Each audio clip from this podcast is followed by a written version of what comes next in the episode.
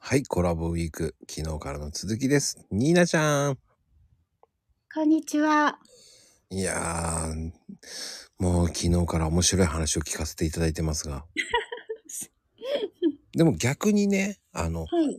ニーナちゃんのこう好きなものって、もう、これはもう食べてしまうついついっていうもの。あ、いきなり団子ですね。見たらうん。止まらなくなっちゃいます。かっぱえびせんみたい。あ、そう、5個くらい食べ て、もう夕食いらないみたいな。ああ。美味しすぎるんです。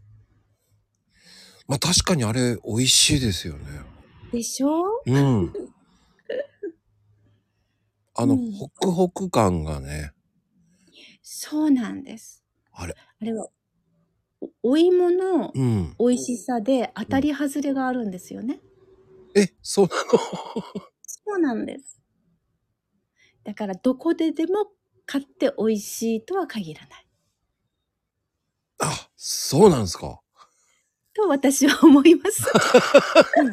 また怖いな。どこ、もう熊本行った時に、じゃあもうニーナちゃんにここどこの熊本で食べればいいって聞かないといけないってことね。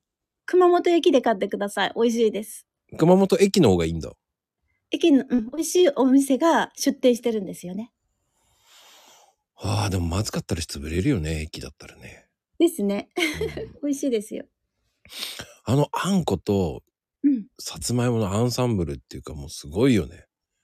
ですよハーね。モニー感がすごいね。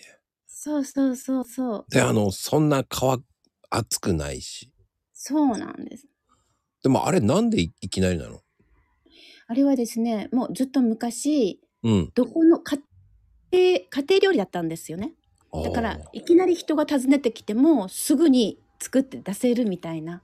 そこから来てるそうですよ。ええうん。じゃあ、それをパクったのがいきなりステーキなんだ。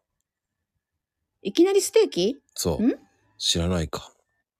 知らない 、いきなりステーキ。いきなり、ステーキ、え、牛がいたらいきなりステーキ出せるんですかいやー、そんな感じかなと思って。そういうチェーン店があるから、ああー、そうですね。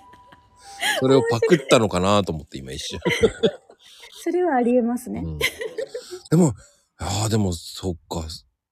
やっぱうりん。お茶受けにいいもんね、絶対。いきなり団子。そうなんですよ。腹持ちもいいし。うん。